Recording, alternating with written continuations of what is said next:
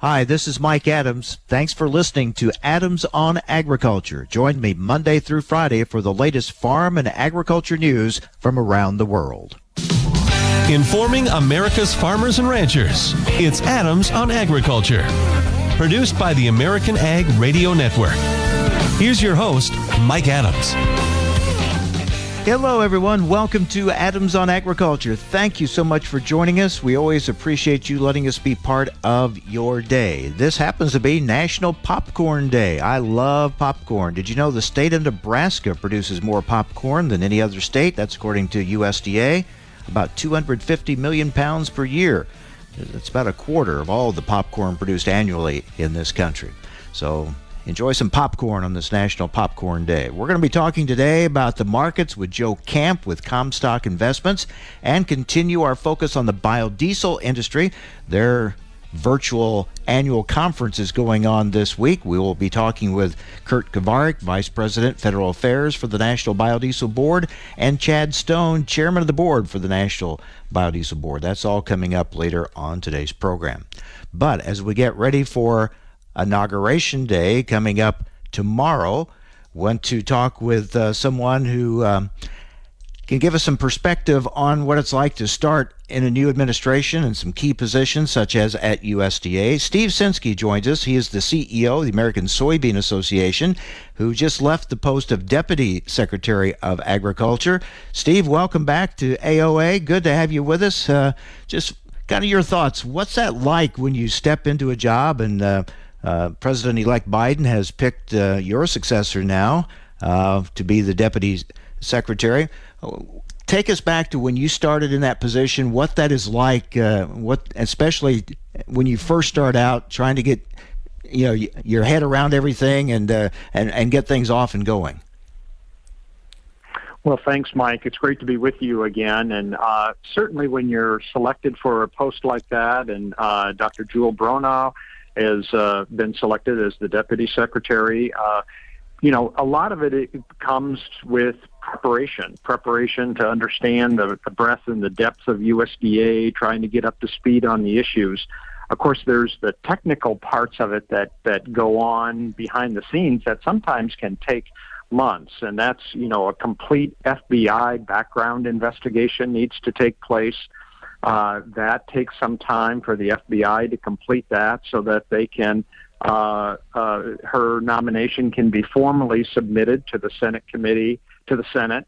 Uh, then the Senate Committee on Agriculture will need to schedule or they'll hold a staff level interview with her.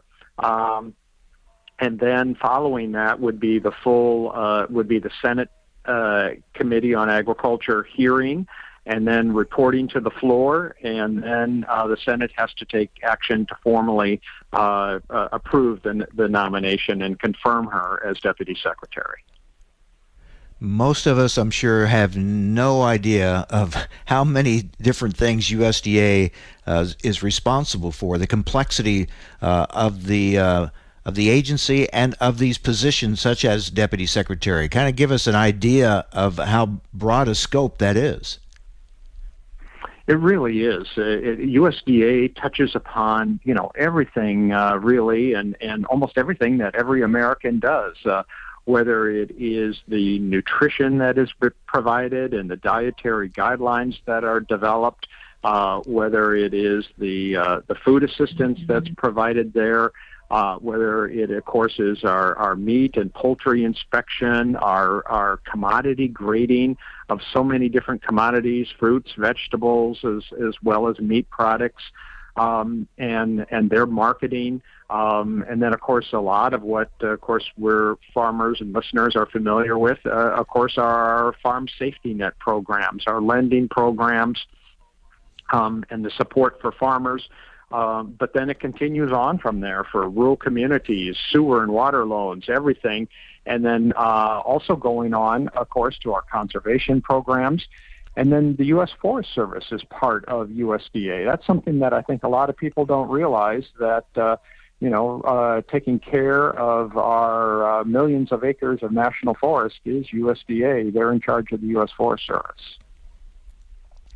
You worked uh, for Secretary Perdue, who spent a lot of time out on the road. He was always traveling, it seemed, and uh, that's what he enjoyed doing, out talking with folks. I always had the the impression that you were back taking care of the, the shop, that you were in charge of uh, keeping things going there back in Washington, D.C. What's that like, that relationship, how important that is between the deputy and the secretary? It is really important, and, and you're right, Mike. Uh, secretary Perdue, I think that that certainly was one of his great strengths is being out on the road, connecting with farmers and ranchers, and he did just a tremendous job of that. And the deputy's job is to serve as uh, not only to help on the assist the secretary on the policy matters, and certainly I did that, and some of the key decisions that were made, uh, whether that's implementation of the Farm Bill or uh, the uh, the Market Facilitation Payment Program, uh, our Agriculture Trade Program, the Coronavirus Food Assistance Programs, things like that. But really is to serve as the chief operating officer and and make sure that USDA is running correctly, we're moving forward, it's running efficiently, that the trains are running on time. And so with the the secretary on the road so much that means that the deputy secretary better be sure to make sure that those cha- trains are running on mm-hmm. time. Well, it, it's a time of transition and when we look at it from an agricultural standpoint, the, this is a critical time, and there'll be a lot of decisions. We we know there'll be some changes made. What are your thoughts for agriculture during this time of transition? You know, I think that's uh, very very hopeful. I think it's a good time. I mean, I think we're the agriculture is well served with uh, Secretary Vilsack, of course, uh, having served as Secretary of Agriculture for eight years he knows uh, USDA programs. He doesn't have to take time to learn them. He he uh, understands the importance of trade. Uh, he will be able to really hit the ground running. I think the another advantage there that I think is you know Secretary Vilsack I think has a very close relationship uh, with uh, Pres- President-elect Biden. And that bodes well, I think, for agriculture. That when you have those those key issues that come up, and you have decisions that have to be made in the White House and and possibly be taken to the president, it really helps that you have a Secretary of Agriculture that has a strong uh, relationship with with the president, uh, because I think that bodes well for U.S. agriculture. Uh, similarly, Dr. Dr. Bronaugh uh, comes to USDA if she uh, upon her confirmation. Um, you know, she has served as a as a, the Farm Service Agency state director in Virginia during the Obama administration. She's been uh, a dean of agriculture at uh, uh, Virginia State University, and so knows the importance of extension and research uh, and teaching and 4-H. Uh, and then, of course, now being in charge of Virginia uh, Department of Agriculture and Consumer Services, she brings all of that experience. Well, Steve, thank you for giving us uh, some perspective on this as someone who has gone through it. We really appreciate it, and uh, good to talk with you again. Take care. Great to be with you, Mike. Thank you. Steve Censky, CEO of the American Soybean Association and past, the immediate past, Deputy Secretary of Agriculture at USDA. All right, we talk markets next. Stay with us. You're listening to AOA. Hi, this is Mike Adams. You're listening to AOA, Adams on Agriculture. Don't go away. More Adams on Agriculture coming right up. Recently on Adams on Agriculture, Michael Formica joins us, Assistant Vice President, Domestic Affairs for the National Pork Producers Council. Michael, thanks for joining us. Tell us about this new campaign. So we've launched a new campaign yesterday called Farming Today for Tomorrow, and the goal and the purpose is pork producers for 50 years or more have really been incredibly progressive in leading the way in improvements not only to the industry and how we're raising the animals, but there are benefits from all of those improvements with the direct focus on the environment and environmental improvement. We've got much reduced uh, water quality issues, got complete control of our manure. We we keep adopting and developing new conservation methods for soil conservation purposes. We are constantly reducing our air emission profile, and then through all of this, there's a you know there's a real co-benefit on the on the climate side. For the information important to rural America, join us on Adams on Agriculture. The landscape of media has changed, and people are more skeptical than ever about where they get their news and information. While major news outlets show decreasing credibility, your local farm radio station still shows strong marks. In a recent survey, farmers rated information from their farm broadcasters as almost twice as reliable as major news outlets. Farm radio continues to be transparent, honest, and trustworthy. This message brought to you by the National Association of Farm Broadcasting. Join us every Tuesday for Around the Table, brought to you by CHS, where we take a close look at the benefits of cooperative ownership. Every week, we'll host a new guest and discuss how you can get the most from working with your local cooperative. And we'll learn why farmers and ranchers just like you choose cooperatives to help them persevere and prosper. So be sure to tune in each Tuesday or visit cooperativeownership.com to learn more. Sometimes life is wonderful, and sometimes it's not. Cherish the good, but always be prepared for life's challenges. At Private Healthcare, we provide the peace of mind you deserve. With private healthcare, you'll get the coverage you want and healthcare you need. If your employer doesn't supply healthcare coverage and you don't qualify for Medicare or Medicaid, you need to give us a call right now. Private healthcare is private health insurance for ages 65 and under with medical, dental, vision, and even prescription coverage. When life comes at you unexpectedly, you need to be ready, and health insurance is your financial safety net. If you're looking for health coverage at the best price and your annual household income is 35000 or more, give us a call at 800-664-2612. That's 800-664-2612. 800 664 2612. You're listening to AOA Adams on Agriculture. Hi, this is Mike Adams. You can rely on us for the latest farm and ranch news from around the world. Information America's farmers and ranchers need to know. Adams on Agriculture. Now, back to Mike Adams. Well, let's talk markets with Joe Camp, Director of Managed Programs for Comstock Investments. Joe, good to talk with you. I would guess uh, your conversations uh, with farmers these, day, these days a little bit different than they were not that many uh, weeks and months ago. I mean, everything has just changed with the markets, and uh, while that's exciting, there are some big decisions and and sometimes difficult decisions uh, farmers have to make in a, even a strong market like this. Yeah, good morning, Mike. There is so much to talk about as we leave 2020 and start this new calendar year. We just had that really important crop report last week, and it kind of set the numbers for the previous marketing year and then starts to get us thinking a lot more about the season ahead. We don't have numbers yet for the row crops here in the U.S., but we do have, you know, a look at what's next for South America. Of course, talking a lot about growers and, and their crops in Brazil and Argentina, and we're thinking ahead towards what these prices will eventually say for our uh, next planning efforts and, and marketing too. So yeah, a lot to chat about.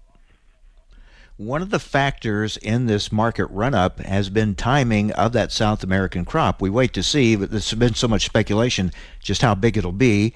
Uh, but what we do know is it's a later crop than usual, which has extended uh, our window of being able to sell before they move in and really take over in the buying cycle. So that's given us a little bigger window of opportunity, hasn't it?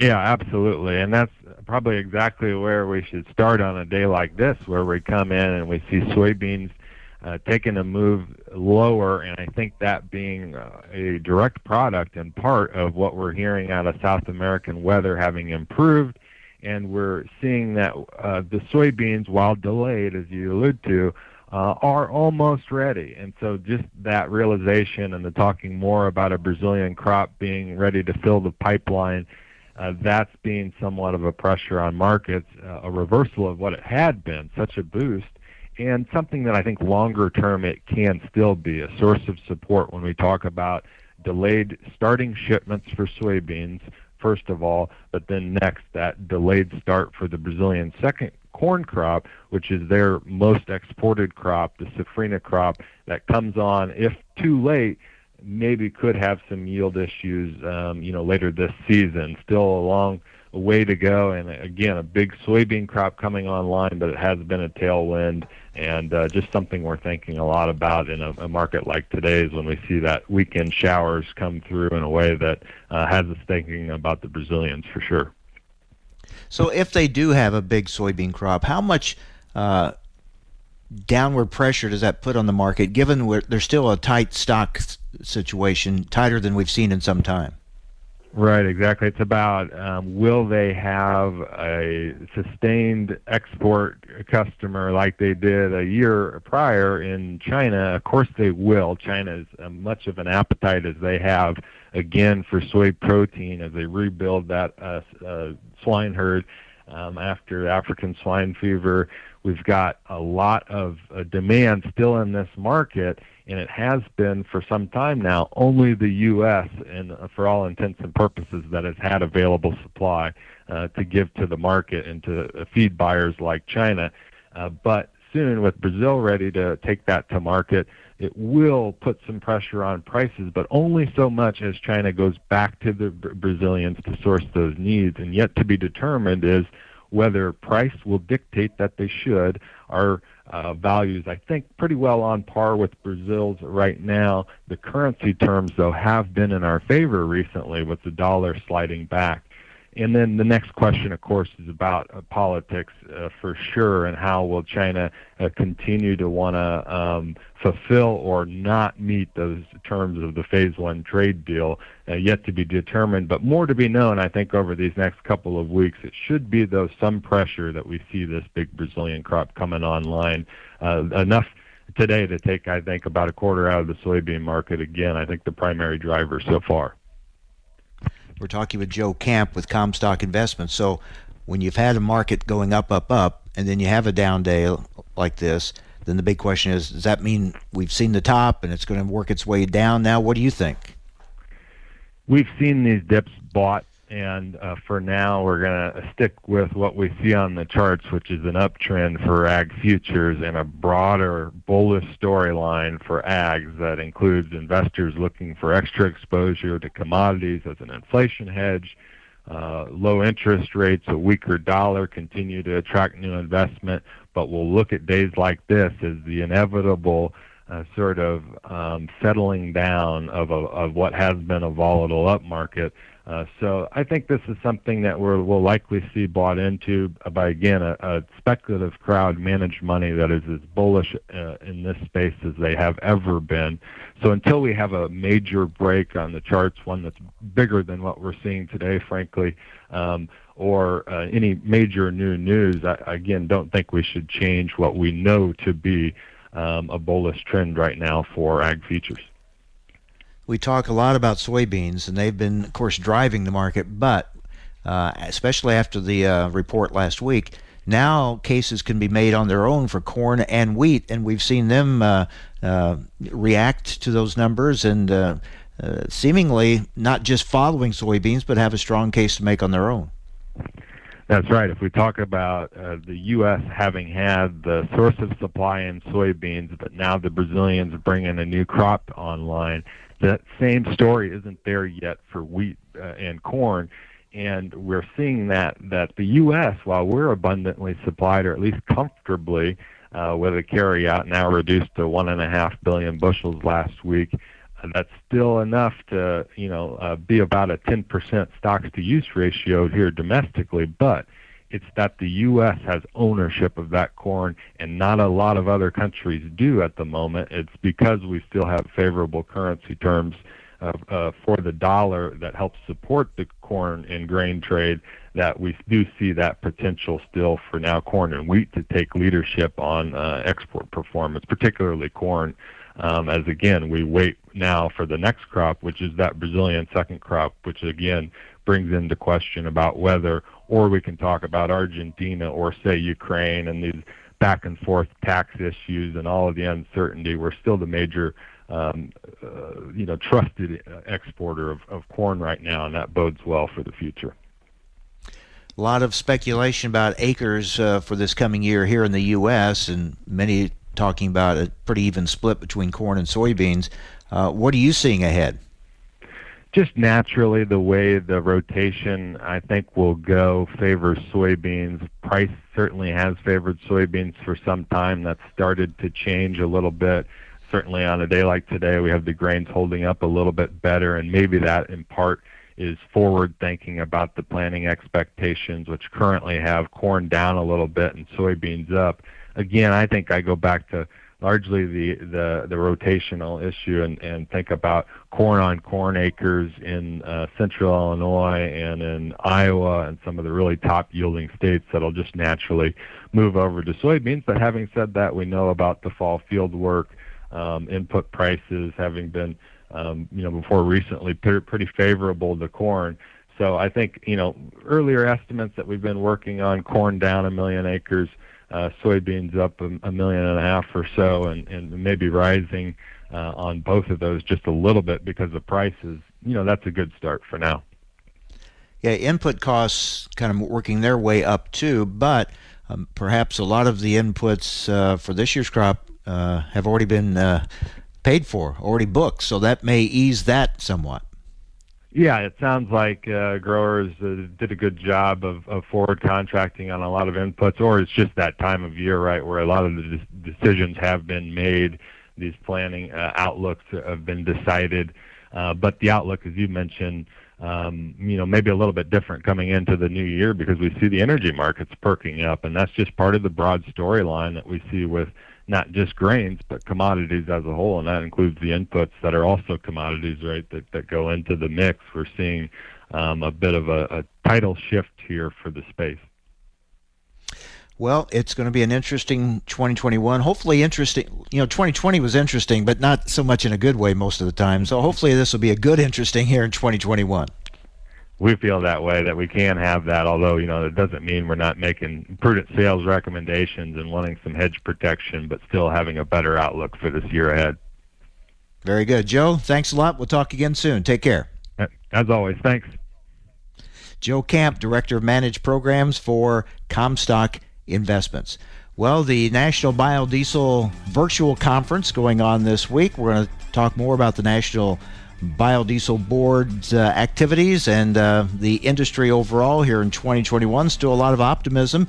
We'll talk about some of the uh, issues that will impact the biodiesel industry this year with Kurt Kovarik, Vice President, Federal Affairs for the National Biodiesel Board, up next here on AOA.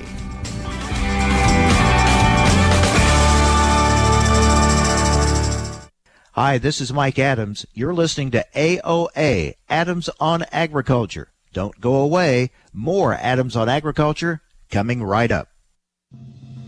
Adams on Agriculture prides itself on bringing top leaders in the ag industry right to your radio speakers. AOA wants to continue that conversation right to your fingertips. Follow AOA on Twitter at AOA underscore talk show and Mike Adams himself at the handle Mike Adams Ag. You will receive real time highlights of the show and keep up with which convention or industry meeting AOA is attending. That's AOA underscore talk show and Mike Adams Ag. We hope to see you online. Carbon monoxide is a colorless, odorless gas that can be fatal. Don't use anything indoors that burns fuel, such as gasoline powered generators, camp stoves and lanterns, or charcoal grills. Opening doors and windows or using fans isn't enough. Have your vents and chimneys checked to make sure water heater and gas furnace exhausts aren't blocked. If you feel sick, dizzy, or weak while using a generator, get to fresh air right away. From the U.S. Environmental Protection Agency. You're listening to Adams on Agriculture for the American Ag Network. I'm Jesse Allen with this market update. Well, it's a wide range of trade in grains so far on this Tuesday morning as we come back from the long holiday weekend. Another big drop in palm oil has caused the soy complex to trade aggressively lower here so far this morning, with soybeans down 20 to 28 cents across the board. Corn futures are down moderately. Meantime, wheat futures are holding on to moderate strength as Paris wheat surged as we work through our overnight trade. Now, again, Looking at this market, corn hovering just below the highs. Ukraine is reported to be contemplating corn export restrictions, and the Argentine government weighs higher export taxes there. So, corn really not moving one way or another. We're just a little bit lower so far here uh, this morning. Now, looking at the weather map, that's another factor we're watching as South American weather. We're starting to get some more rains in some of those dry areas. We'll definitely be keeping our eye on those forecasts moving forward and how that affects our market trade. Also, we're going to be looking for the USDA's weekly report of grain export inspections due out at 10 a.m. Taking a look at some of the market numbers as they stand. March corn down three and three quarters at 527 to three quarters. May corn down four and a half at 530 at a quarter. March soybeans down 27 at three quarters at 1389. May beans down 28 at 1386 at three quarters. March bean meal down 750 a ton at 455.70. March soybean oil down 72 points at 41.13. March Chicago wheat four higher at 679 and a half. March Kansas City winter wheat up seven at a quarter at 650 at a quarter. March Minneapolis spring wheat four higher at 647 and a quarter. Mixed action in livestock so far this morning. February live cattle down 12 at 112.65. Feeder cattle for January seven higher at 134.65. February lean hogs down 90 at 67.02. The Dow Jones up 79 points. You're listening to Adams on Agriculture for the American Ag Network. I'm Jesse Allen. Take a look under your bed. Find stuff under there? What about jobs? No? Now try your basement. There's a pair of overalls that overall you're not so into anymore. A perfectly good laptop that hasn't sat in your lap in months. And even more stuff, but still no jobs? Well, you really have both. See, stuff is defined as household articles considered as a group. Sometimes this stuff is no longer needed. Wait, no longer needed? That can't be right. Because remember those jobs you were looking for? Those are really needed, and they're the stuff inside your stuff. Even inside that winter coat that moved with you to Phoenix. Our job is to unlock those jobs, and it starts when you donate your stuff to your local Goodwill. Here's how we do it. When you donate to Goodwill, we sell your stuff to provide job training for people right here in your community. So just by teaming up with Goodwill, you help create jobs. And isn't that worth parting with the leftover keytar from your 80s cover band? Goodwill. Donate stuff, create jobs. Find your nearest donation center at goodwill.org. A message from Goodwill and the Ad Council. Hi, this is Mike Adams. Thanks for listening to Adams on Agriculture. Join me Monday through Friday for the latest farm and agriculture news from around the world. Information America's farmers and ranchers need to know. Adams on Agriculture. Now, back to Mike Adams. The National Biodiesel Conference is going on this week, a virtual event this year, like so many are. We still can focus, though, on the industry. A lot to talk about with Kurt Kovarik, Vice President, Federal Affairs for the National Biodiesel Board. Kurt, wish we were all together face to face for the conference, but uh, um, at least it can be done virtually. How's that going? So far, so good, Mike. Glad to be with you. And I, I couldn't agree with you more. I wish we were all in uh, Fort Worth, Texas. Uh, feels feels like forever ago when we were in uh, Tampa a year ago. Uh, hard to believe that we've gone almost a year of, of uh, adjusting to life in a virtual setting, but uh, I think it's going great. We've got a couple hundred uh, attendees, uh, very close to where we would be if we were in person. We had a, a nice reception last night that was virtual, and I, I have to tell you, Mike, there's a lot of optimism in the industry right now. A lot of folks are, uh, you know, seeing the markets that are being developed in in the Northeast with with bioheat on the West Coast with carbon policies, and I think they're they're hopeful with a new incoming administration and Congress that uh, will have a bit more certainty in terms of federal policies that the industry can rely on and, and build on uh, in the years to come. A lot of focus will be on EPA and the incoming EPA Administrator, Michael Regan. I know you're hoping for uh, a better situation there. It's been a rocky one with uh, Andrew Wheeler, uh, Scott Pruitt before that, uh, in handling of the RFS, and a lot of questions remain there. Though, how will this go? Um, there are legal battles still to be fought, and uh, a lot a lot of questions regarding this. But you are hopeful. Yeah, we've got a we've got about 24 hours to get through uh, with this administration. We're hopeful that there aren't any um, negative actions taken that would undermine the renewable fuel standard, particularly uh, the granting of any additional small refiner exemptions. We are disappointed that uh, the Supreme Court, Court, chose to hear the arguments in the appeal of a, of a 10th Circuit decision that essentially shut down those small refiner exemptions. but you're, you're right. Once we, you know, this administration is going to have a lot on its plate, and we've had some initial conversations that, uh, you know, the, the signals that we're getting are positive. They recognize that there's a lot to do and a lot uh, of course correction in terms of implementation of the renewable fuel standard. But I, you know, I would say across the industry, there's optimism, not just with respect to the federal policies, but what's happening at the corporate levels across the, the country in terms of wanting to decarbonize and reduce their uh, greenhouse gas footprint. And the same is true at, at, the state level. So the, the conference is going to provide us an opportunity to have that uh, wholesome conversation with our members and, and other uh, supporters of the industry to talk about emerging markets in, in bioheat in the Northeast, to talk about developing markets as a result of state uh, uh, policies to to decarbonize. Um, so there's a lot of opportunity. While it, it, it feels like the industry is uh, you know most heavily dependent on federal policy, you know there might be a shift in that. It, it, it might be you know because of the uncertainty in the renewable fuel standard, we might be heading to a point where state or corporate policies uh, that can be put in place and, and can be stable and predictable might be more important to the industry. I'm not saying we're there today, but but that's part of the optimism that I, I feel uh, with this conference coming together. We're talking with Kurt Kovarik, Vice President, Federal Affairs for the National Biodiesel Board.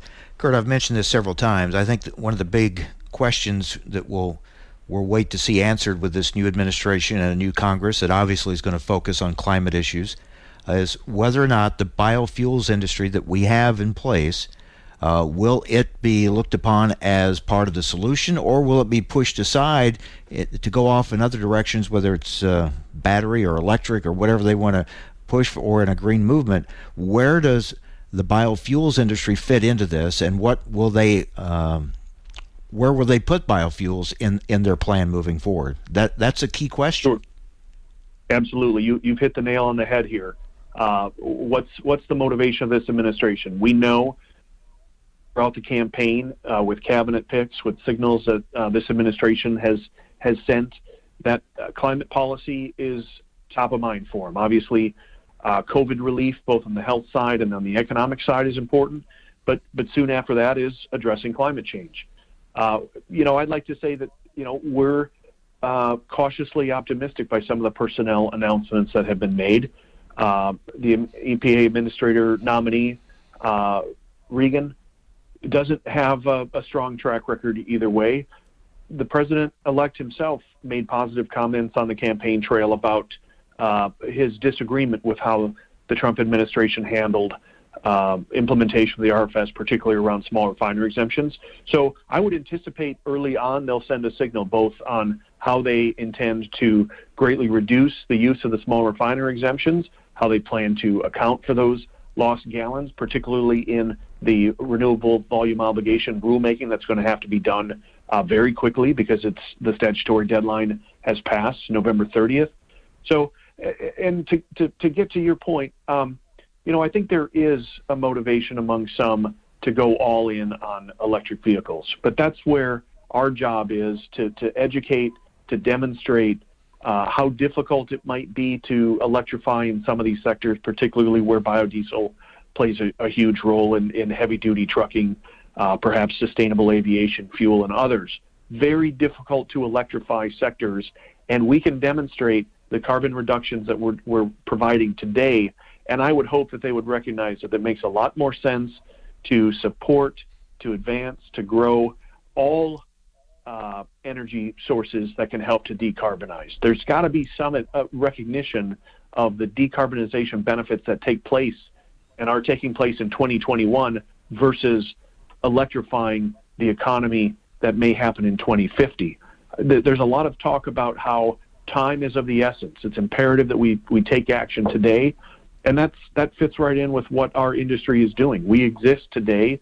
Uh, if you look at California as, a, as an example, they had hoped to electrify their whole economy. It's developed a lot slower than they wished, and the fact of the matter is, biodiesel is uh, an enormous uh, success story in California in helping them reduce uh, greenhouse gas emissions. So, uh, you know, it's a little bit uh, unique for us as a you know an ag-based uh, association and industry that is now diversifying, getting into carbon policies, uh, particularly on the coast.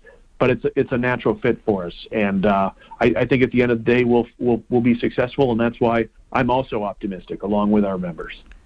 And you mentioned what states are doing. Uh, you talk about California, uh, really on both coasts, but we're starting to see it in the Midwest too, aren't we? More coalitions, uh, more work done on this front.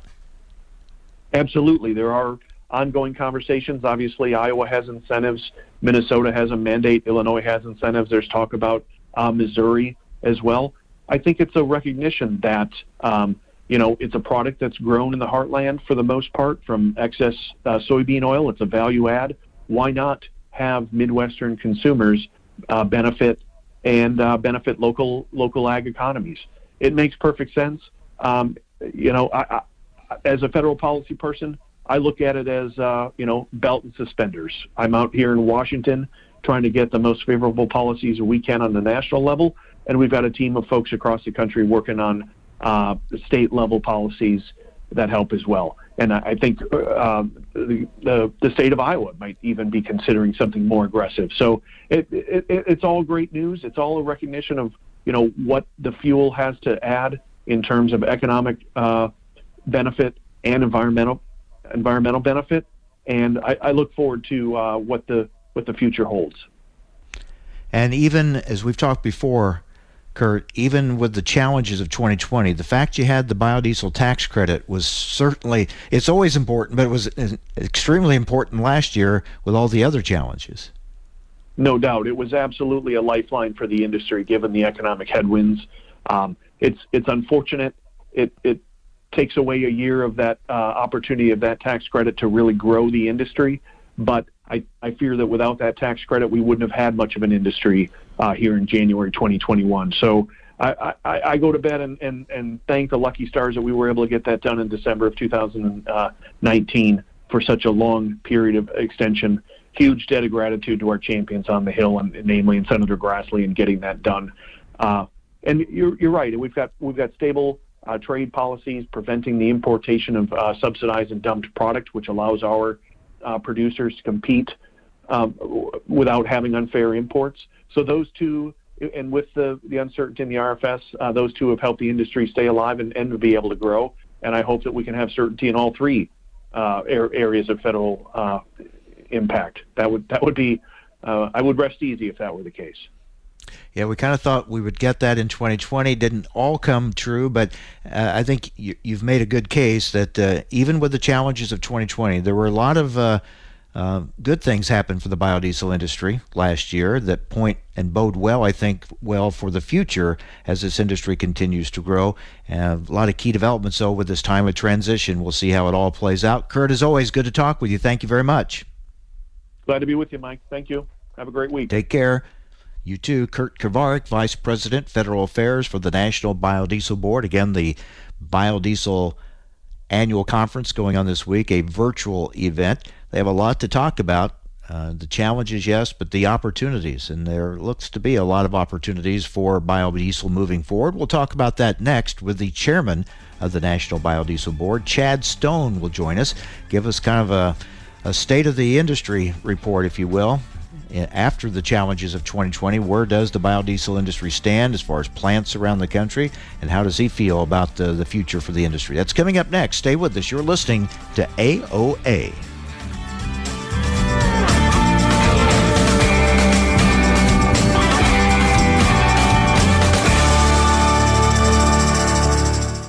Hi, this is Mike Adams. You're listening to AOA, Adams on Agriculture. Don't go away. More Adams on Agriculture coming right up.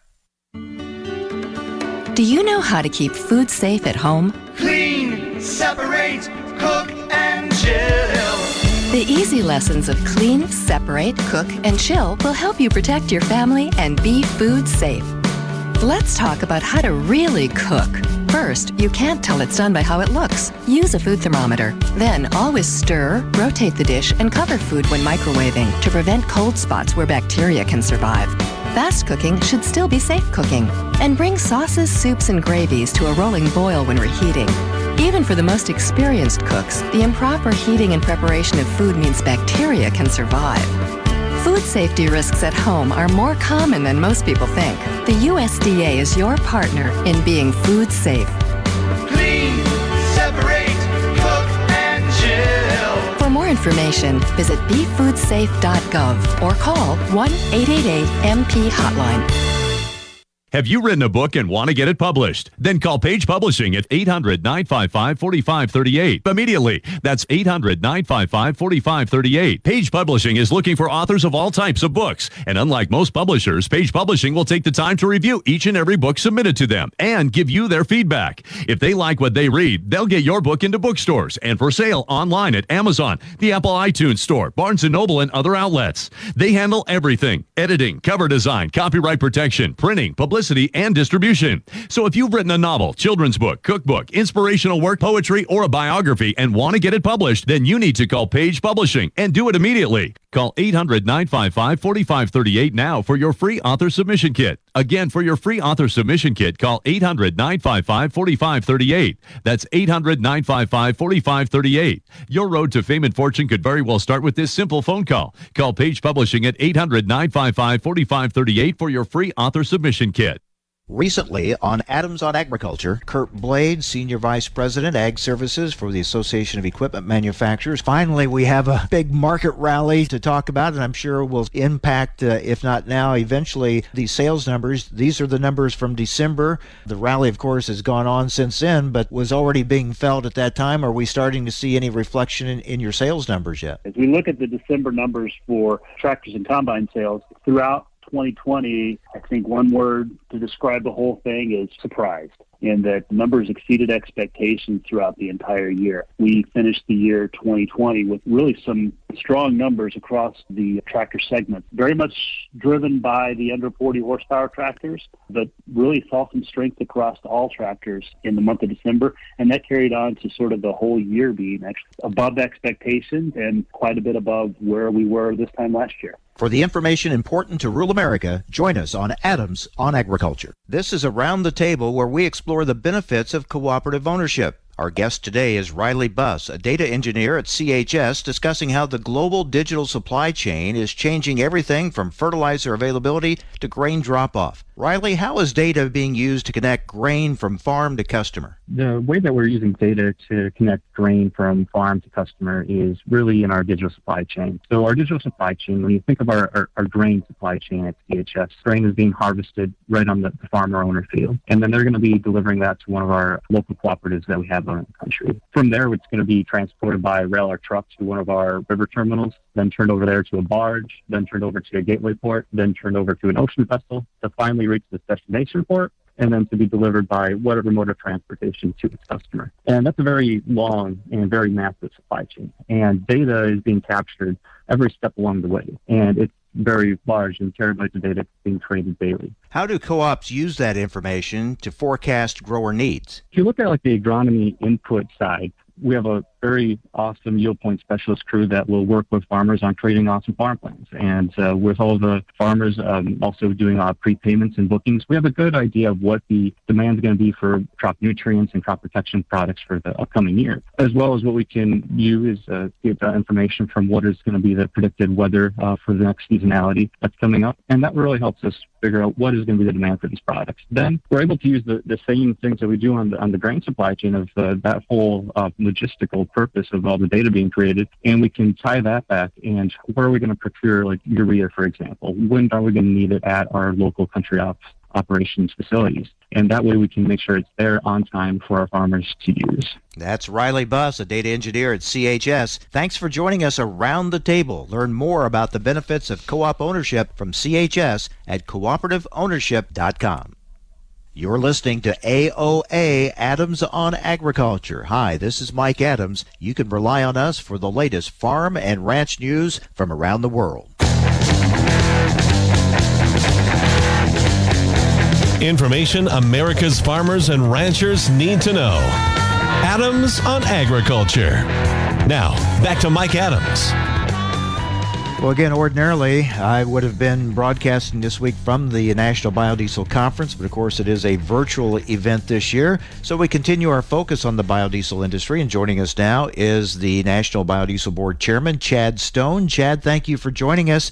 Uh, we've been talking to a lot of people in the biodiesel industry, and even with the, the challenges of uh, 2020, there seems to be a lot of optimism for the future for this industry. Yeah, thank you, Mike, and good morning. We do have a lot of optimism for our industry. We're doing great things. We're making a great fuel that is, uh, you know, clean energy. It helps uh, for air quality, and you know, one of the one of the things that we saw last year was, you know, even though gasoline demand dropped so dramatically and jet fuel dropped dramatically, you know, we still had a planting and harvest. We still had people moving goods around the country, and all those engines are using diesel.